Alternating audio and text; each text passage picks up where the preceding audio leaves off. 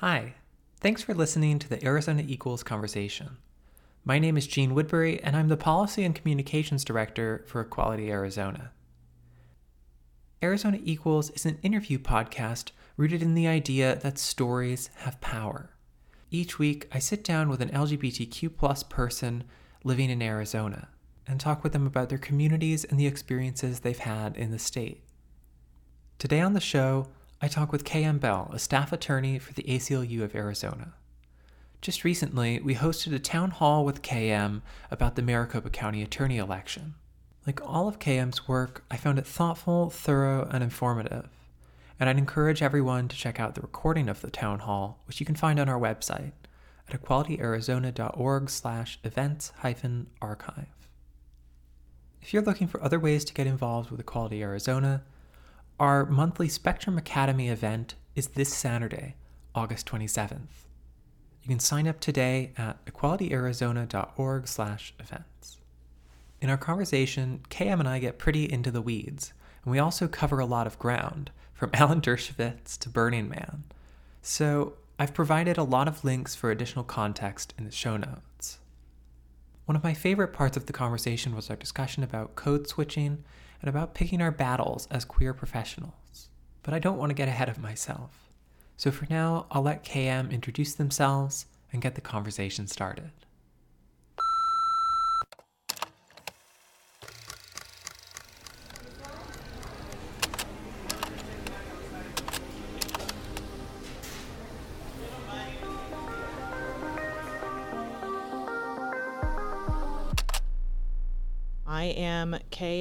Bell. I use they, them pronouns. Um, I'm a staff attorney at the ACLU of Arizona, although I should say at the outset that any opinions expressed in this podcast are mine alone and do not represent the views of the ACLU or any other organization I'm affiliated with.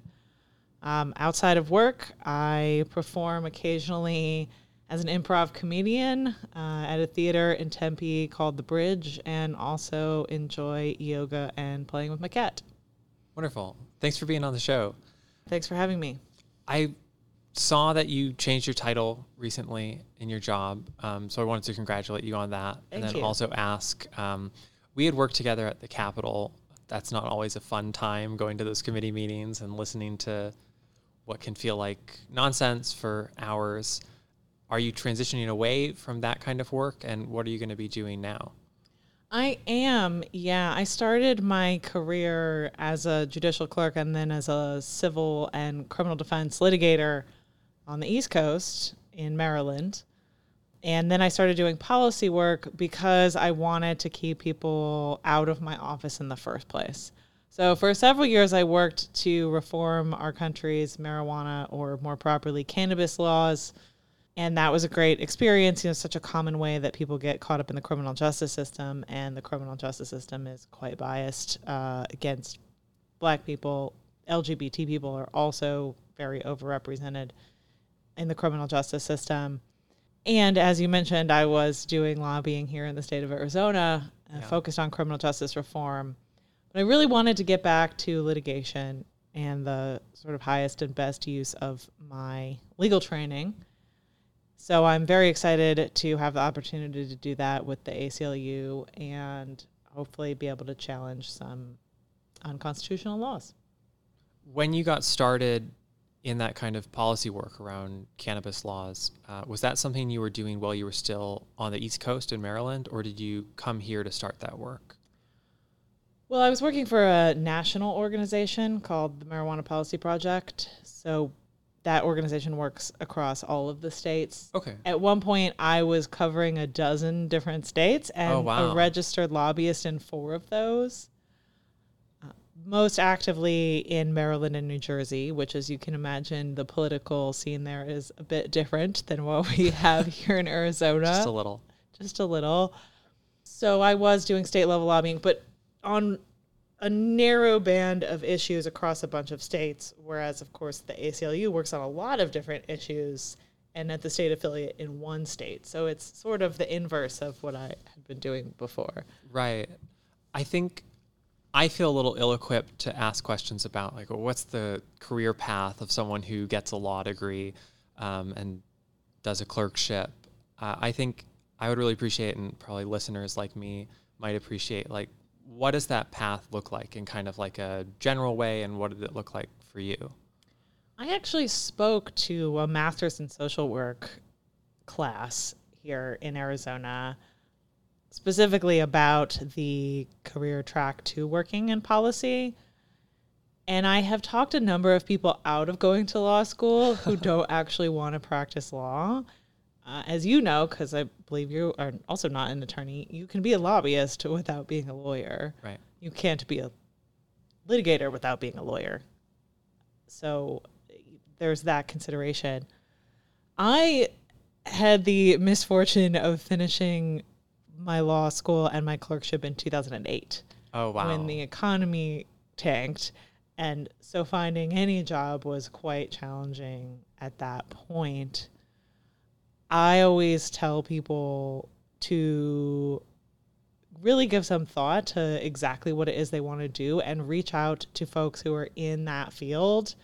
Maybe they want to lobby on LGBT issues and so they reach out to you or you know and and have a conversation with people who are working in the field because the reality of what it's like is not necessarily what you imagine and it's really good and important to develop a network early on which I did not do because I graduated from law school when I was only 23 having only ever worked like summers waiting tables in a restaurant. Ah, uh, yeah. So I don't advise uh, coming out of law school with that little idea of how the professional working world works. So, if anything, I would tell them to learn from my perhaps errors.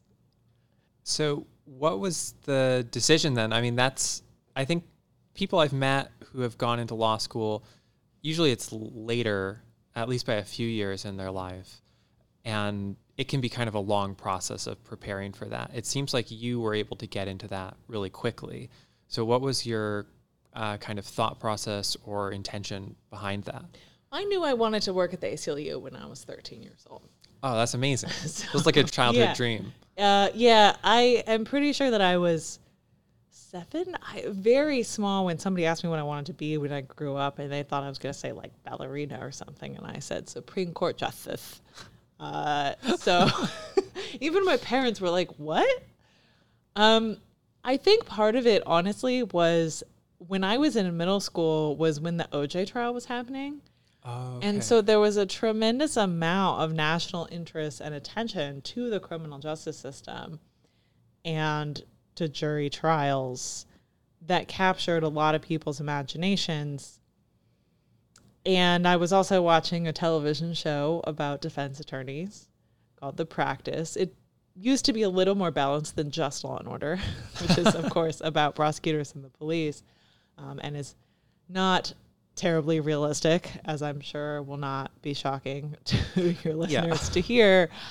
Not just unrealistic in terms of of some of its portrayals of what the lawyers do substantively, but also just procedurally. Like, I can tell you, I have never in my life walked down a hallway and dramatically handed the prosecutor a blue piece of paper. That is not how that happens. What happens is you stand in line at the clerk's office and a bored looking person stares at you while you put some paperwork into a stamping machine that stamps it and then put it into like a little metal basket, which is much less exciting for TV viewers to watch. Oh, so. absolutely. So you had that dream as like a seven year old, and then you had a much more specific plan as a 13 year old to work for the ACLU. Where do you get those ideas? And then, like, before you even go to college, what's the way that you're able to kind of actualize on those ideas? So, Harvard Law School put out a recommended pre law reading list, which I started on when I was in middle school. I read probably half a dozen books by Alan Dershowitz, who was on O.J. Simpson's Dream Team and was also at one time associated with the ACLU. This was long before he was arguably an apologist for torture for the Bush administration. And part of why I don't look up to people anymore. um, but I was a big fan. I was a big fan of him when I was in middle school. The only thing you have to do to get into law school is to get good grades in college. Mhm. It actually doesn't matter what your major is, unlike medical school, where obviously you need to like know some biology and chemistry and things like that before Right. you get there. So I majored in art history because I liked art history and I already knew I was going to law school. And yeah. I got pretty decent grades. Not as good a grades as I got in high school or in law school because I had a lot of fun in college, but sufficient to get me into law school. I went to the University of North Carolina and my parents lived there. And so as a result of that, I got in state tuition which is a great deal, then you don't have to rely on fulfilling the requirements of public interest loan repayment programs. Right. I'm I'm a little familiar with that. Um, that's just the idea of If you some amount of service. Yeah, if you work for I think it's like 10 years for certain government or public interest jobs, you can get your your loans forgiven, but there are certain requirements and you have to work at a nonprofit that meets those requirements. And Right. So I was able to actually just pay off my loans because I went to a state school rather than a private school where I would have had three times as much debt. Yeah. Law schools are cash cows for a lot of universities. Unlike other graduate programs, we don't have TA positions. So you can't work to earn anything off your tuition. You just pay it all. And there are like something like 150 law schools in the country of in my opinion, wildly varying degrees of quality. Yeah. Uh, they don't fail people out like they used to because I think they, they want the tuition money, frankly. It sounds like maybe there was like a little bit of a process of disillusionment then going through the actual machine and not delivering the wonderful blue paper in a dramatic way. Oh, yeah. Well, I believed that if I worked hard and I was smart, that I would get a good job following law school. And that is, at least post 2008 recession, not true uh, universally. So there was certainly some disillusionment with uh, job hunting during what they're now calling the Great Recession. And then again during COVID. Yeah. So absolutely I think that's true. The the employment statistics that they give you when you apply for law school are not entirely accurate. And in fact, a lot of lawyers don't make a lot of money. During the recession, there were folks working at Starbucks to get health insurance. Well, I know a lot of trans people who have specifically said, I have this advanced degree. I'm going to go work at Starbucks to get benefits because I can't get trans inclusive care um, from other jobs. So sadly kind of a common reality. Yeah, the ACLU of Arizona has a case right now about whether or not the university health plan is required to cover gender affirming care. So, This is in Arizona. yes. Okay. Oh, that's fascinating. Um, how does that? How does something like that come about? And then I don't know. I, it doesn't sound like you're involved in that one. But now that you're litigating again, how does that kind of process unfold? The ACLU, in a, at a very general level, gets cases from a few different methods. Uh, we have an intake form on our website of sometimes just the general public reaching out to us to let us know of a legal issue that they're facing. Sometimes the legislature does something that we decide we want to challenge Yeah. right away. So there's a there's a number of different ways things come to our attention. Also, other organizations that we work with that are out in the community working with impacted individuals like Equality Arizona or HRC or Saga, Yeah. those different org- partner organizations that might bring something to us and say, "Hey, somebody that we work with is having this issue."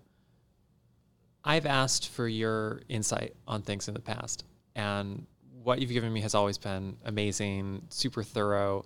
Uh, and I've I've told people about this, and I said I've said to them, you know, like KM is like the biggest law nerd I've ever met, and that's that's saying something in, in like my line of work and the the people I'm around. But I know that you're also just a nerd. I'm not trying to be cruel, but you mentioned you do improv. Um, how did you get into that as a as a hobby? So I thought you were going to ask me about Dungeons and Dragons, and we can go well, there we too. can but, go there too. Uh, uh, I started doing improv when I was 16 years old at the local ComedySportz, which is a short form improv franchise. They have them in cities all across the country. okay. I went to a show. I really enjoyed it. I started taking classes there and then started performing. I was the youngest person in the group and one of the only quote unquote girls that was there. um, this was before women were funny. This was before Tina Fey and Amy Poehler and a lot of the not that women in comedy still don't have a difficult time, but things have gotten much better than Yeah. they were over 20 years ago uh, when I was 16. So, so that has been great progress to see. I did improv for a few years, and then it's been off and on over over many years. So it had been a, a long time before I decided to get back into it again. I will say it is great training if you want to be a trial lawyer or a lobbyist. People ask me sometimes, they're like, "Aren't you nervous to get on stage in front of all those people?" And I'm like, "Look, if I bleep this up, no one's going to prison. This is easy." How was that then? You know, I think youth as well as gender can also be a, a thing that disadvantages you in a situation like that, where you're trying to get people to take you seriously. I mean, even if you're trying to get them to laugh at you, on some level, you're trying to get them to take you seriously. Um, how did you deal with that, or did you run into a lot of problems as like a young and then um, female person? I mean, thankfully, I was never sexually harassed, at least. So there's that. I will say I was relegated to the matinee shows at the theater that I started at, and there was another theater in a owned by the same person in a different town, like an hour away, that was run by a husband wife team. So there was a woman involved in running it, and she would put me in main stage shows. So I would drive Oh, an okay. hour each way to go over to that theater, so I had the chance to perform at a higher level. And I do think that there was some, you know, gender at play there. And then getting back into it, how recently did you get back into improv? Well, since I moved to Arizona, which was during the pandemic, so not a terribly long time actually. Yeah. That's I think a really interesting thing that I've when I've talked to people those kind of two moments that you've mentioned, the recession and then the pandemic, always highlight in terms of, you know, major life moments. Uh, I've talked to people who have graduated right at the beginning of the recession and come out during the pandemic or moved during the pandemic. Um, I think moving during the pandemic is something that happened to a lot of people, but it's a really interesting decision. Uh, what was behind your move?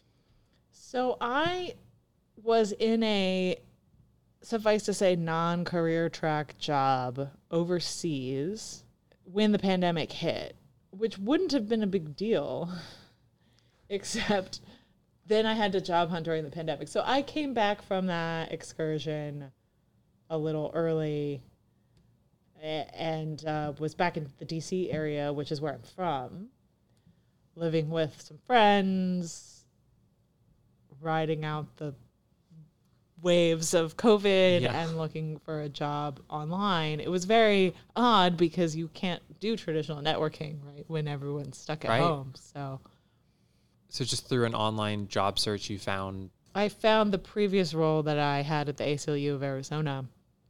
Um, and I had been out here before when I was doing the van life thing and oh okay traveling around the country. At some point, I realized I'd been to Japan but never been to New Mexico, which was kind of silly. So I decided to move into a truck and travel around and stay with different friends and go to some national parks and go camping and check out more of the United States. And so I came to Arizona, loved the Sonoran Desert. It gets absolutely beautiful here. So I had already, in fact, I was actually in the state when I got the job. oh fascinating was this during the pandemic that you were traveling around or that mm. was that was previous This was the before times. okay yeah. How long did you do that? A little over a year altogether. Was broken up by some other things. I went to South Africa for a few months. So I've been really lucky to be able to do as much traveling as I as I have. Sounds like you've actually traveled quite a bit internationally. Also, is that through work or just um, your own interests? Oh no! So I got quasi laid off of a job and took what was supposed to be the down payment on a house in Baltimore and backpacked around the world for a year and a half. Oh, so wow. essentially, I took like a belated gap year when I was like 29, which Nice. was amazing. So I went to Australia, Southeast Asia, Central and South America on that trip. And I've done some other travel as well. I did a semester abroad in law school. So for folks that are able to do that, oftentimes the flight is the most expensive part of the journey.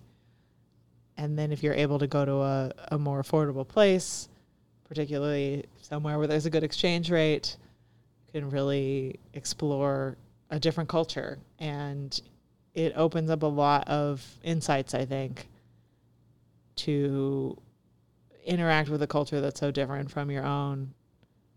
Do you feel like that's one of the biggest things you get out of travel is connecting to different communities or cultures in the places you go? I also am an avid scuba diver. Oh, fascinating. So, not a culture, but definitely another world down there. Yeah. It is fascinating how strange some of the creatures that live under the ocean are and how little we know about them compared to even the. They say we know more about the surface of the moon than the bottom of the ocean. Right. Yeah, I've read about that. I feel like there's just a never-ending series of things to learn about your life. It's it's kind of amazing. And now you're here in Arizona. You did travel here. It does sound like it was an interesting part of your travels, but on, on some level, this this doesn't really fit with a lot of the rest of the things.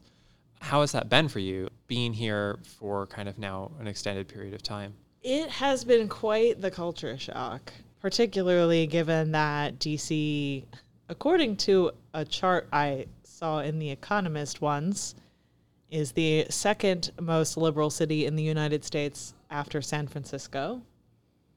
So it was a big change Yeah. coming here. I like to joke that there was a paperwork snafu and somehow I didn't get my gun when I crossed the border. So um, I should f- file a complaint with somebody. I got to look into that. yeah. And moving during the pandemic, I'm sure has been a challenge for anybody doing that, particularly as a single adult Yeah. with folks being, you know, in their bubbles or whatever you want to, however you want to describe that. So it's certainly been interesting. In fact, you know, it was months of work before I even met all of my colleagues. That is an experience I've had too. I, I started uh, working at Equality Arizona during the pandemic, and I think it was six months before I met anyone in person. Like you were saying, also moving as a single adult, everyone's kind of cloistered away, especially earlier in the pandemic. Were you able to find community right away, or is that something that took a lot of time? I know now you have, like you said, D and D that you do. You've got the improv that you've been doing were those the main ways you found kind of outside of work community to connect to or Most of the Dungeons and Dragons that I'm playing is actually online. oh okay Um, so people from different parts of the country actually. And that was something that I got interested in during the pandemic. And it certainly was a huge benefit to me to have that escapism during Yeah. the pandemic into this silly fantasy world, but also to be able to connect with people in different places through something and make the online Zoom socializing more fun than just sitting, you know, being a head in a box yet again. right. It's something that's actually collaborative and creative. Mm-hmm. I've talked to a lot of people about their like online experience. The pandemic is a big part of that. It's also something i've talked about with people who are neurodivergent and they find community online more mm-hmm. easily. And then queer people where i think you know like me for example i probably met most of the first trans people i ever met through Twitter, and then now D and D, which I think is great uh, as just like an online phenomenon, which I hadn't even thought of. I kind of picture like you go over to someone's house and you get the table and you fill out the sheets and everything.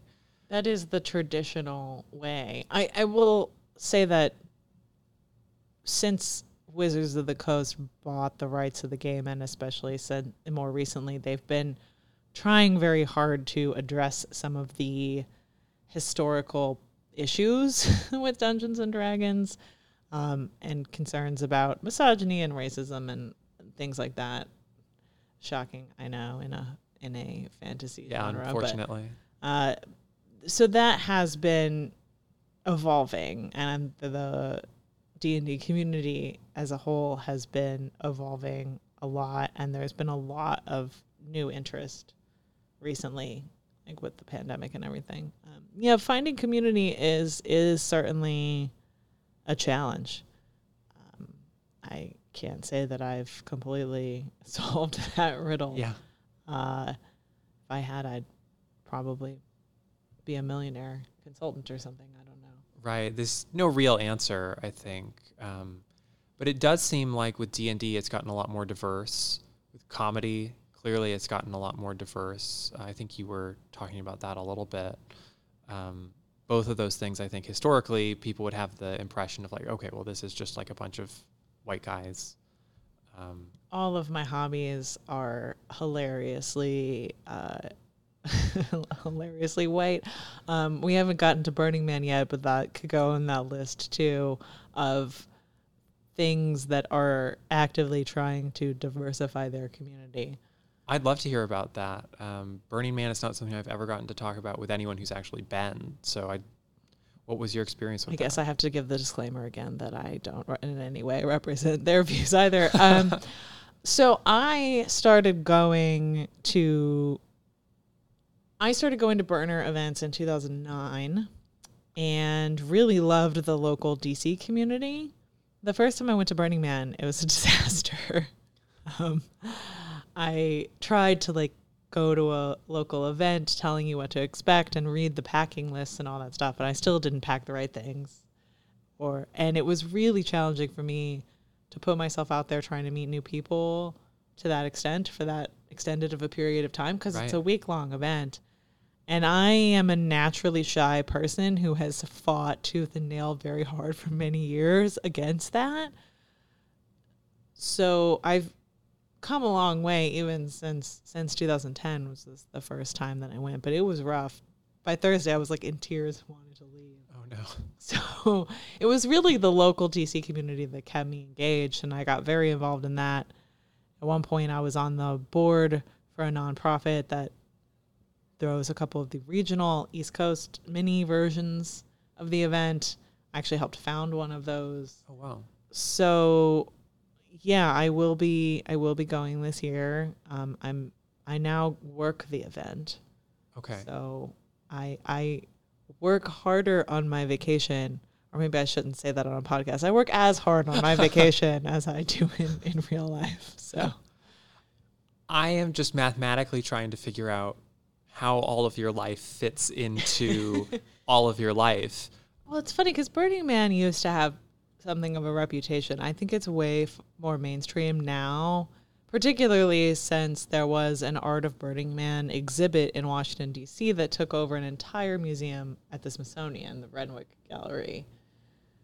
and that was the tipping point i think for okay this is a mainstream thing now Yeah.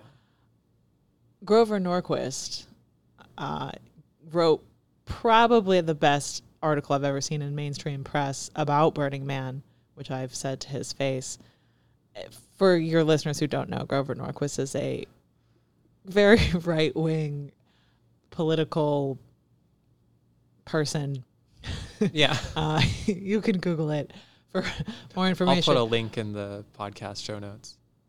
so I guess what I'm getting at is I used to think of myself as as more of a Superman Clark Kent person Ah, yeah. than I do now, where I think that those things have come together a bit more. I'm just myself. Yeah. I think that's, you know, not something I'm trying to push on, but I, I just love the whole picture of that. And I get kind of that impulse of there's this side of me and there's this side of me. And I go into the phone booth and emerge. Mm-hmm. But I think we all have that, right? Like everybody is a little bit of a different person at work than they are with their spouse or they are with their friends that they've known since they were in high school or whatever the right. case may be. Everybody code switches to some extent. Yeah. Some of us more so than others, particularly when you have a job like going into a courtroom. Right. Do you find that you're code switching between all of these things on on different levels like moving between, you know, you mentioned like the difference between getting up on stage and getting up in front of a judge or getting up in front of a committee of legislators. Those are all completely different modes of, of speech and presentation. Do you feel that that's like a skill you have to work on? I think arguing to a court is definitely a skill that you have to work on. It right. is the pinnacle of being an attorney, I think, to do oral appellate argument in front of what we call a hot bench, which means they're firing questions at you. If you've ever listened to a Supreme Court argument, and it's a tremendous rush and it's a lot of fun, but it is a very intense and very specific mode of communication. Yeah. I think when talking to clients, I try I try to treat people like people as opposed to being some folks are going to be just very stiff and formal and that's how they present and that's fine. But I, I think i find it i personally find it more effective to be as real as i can.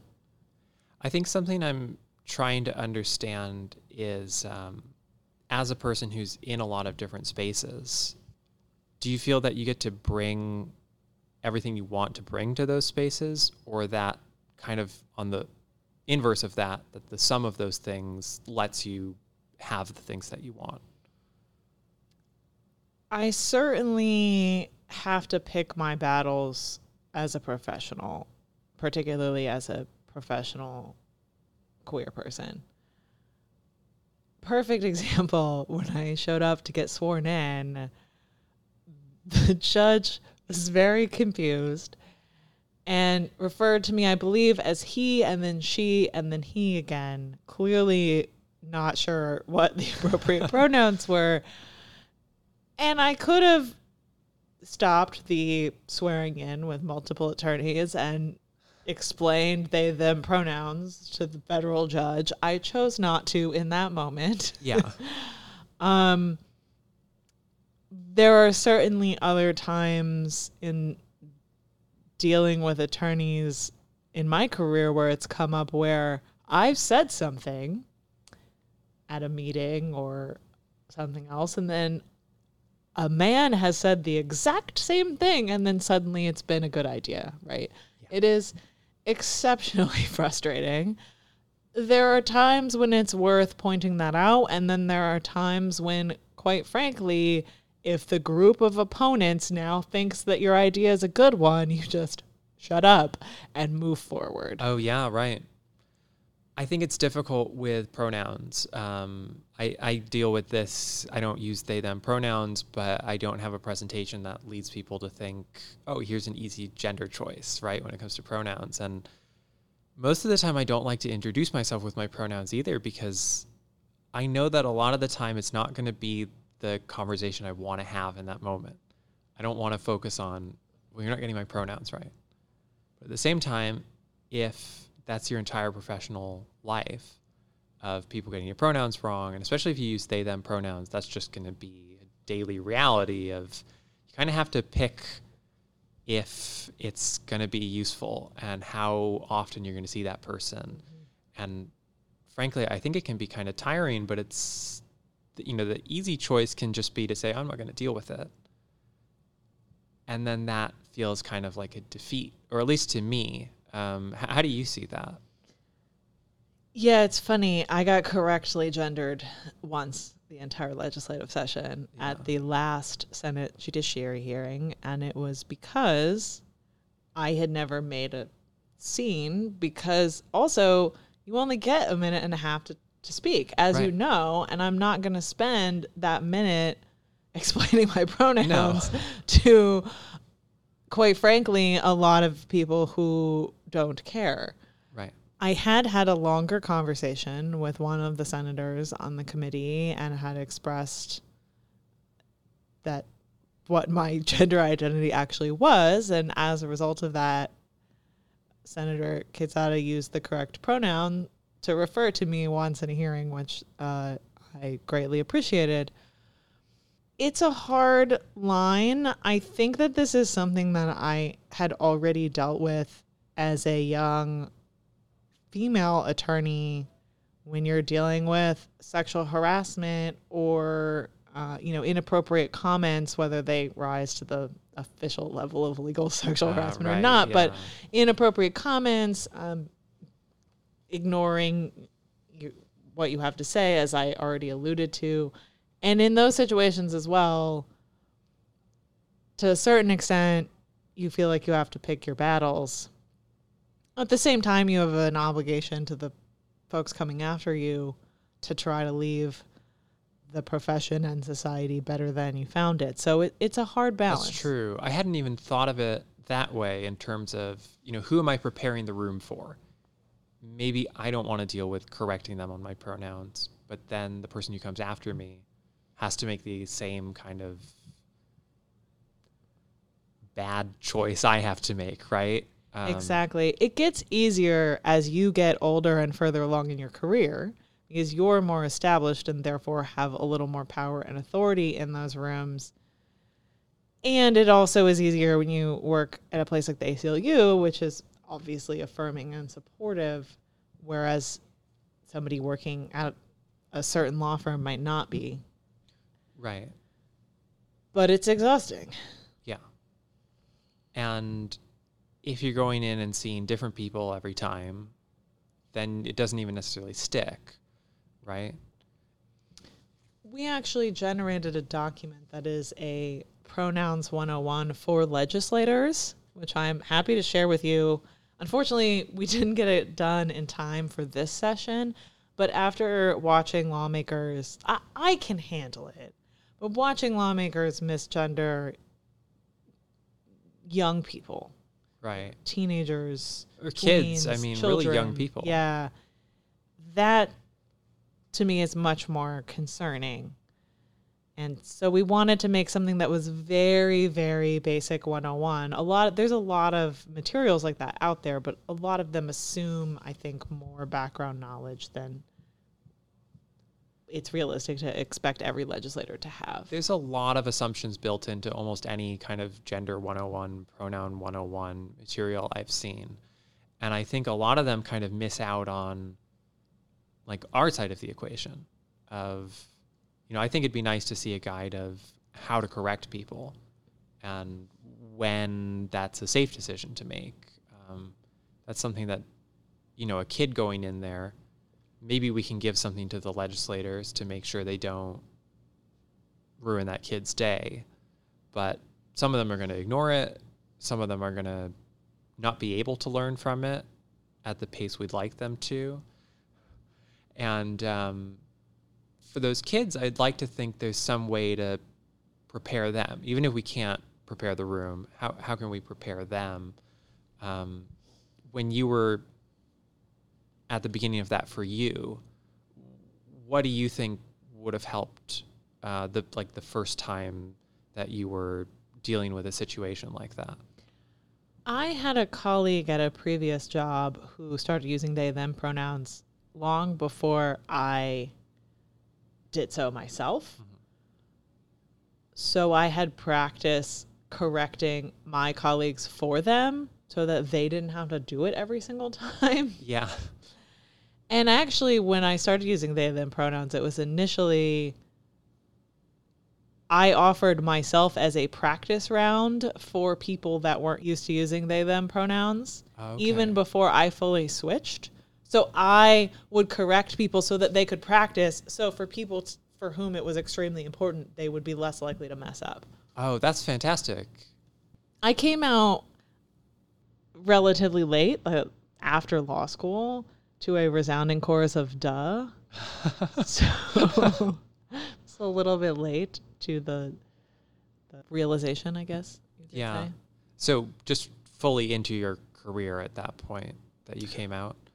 Yeah. So I came out as bi when I was already done with my clerkships and working at a law firm and actually got involved in the LGBT Bar Association Oh, cool. Maryland. And actually, I just got back from the National LGBT Bar Association conference, um, which was a great experience to be around other professionals from all across the country and and learning about new developments in the law, but also just the social aspect, of course. Yeah. Do you see that that's something that's similar to your experience that other people are having that same kind of problem across the country?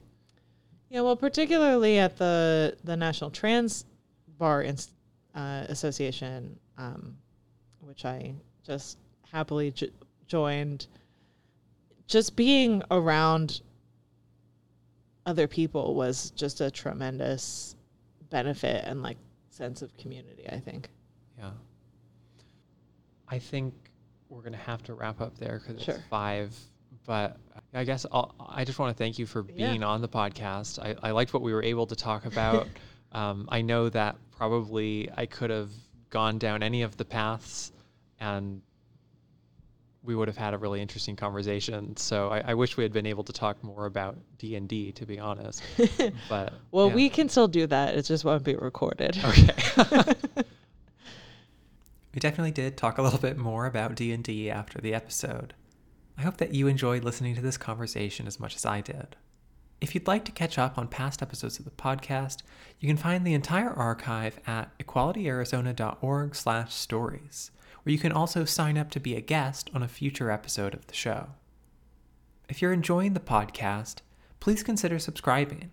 You can find us on Apple Podcasts, Spotify, or in any podcast player. And if you really love the show, please consider leaving a review for the podcast. It helps with our search ranking. And personally, I always love to hear from our listeners.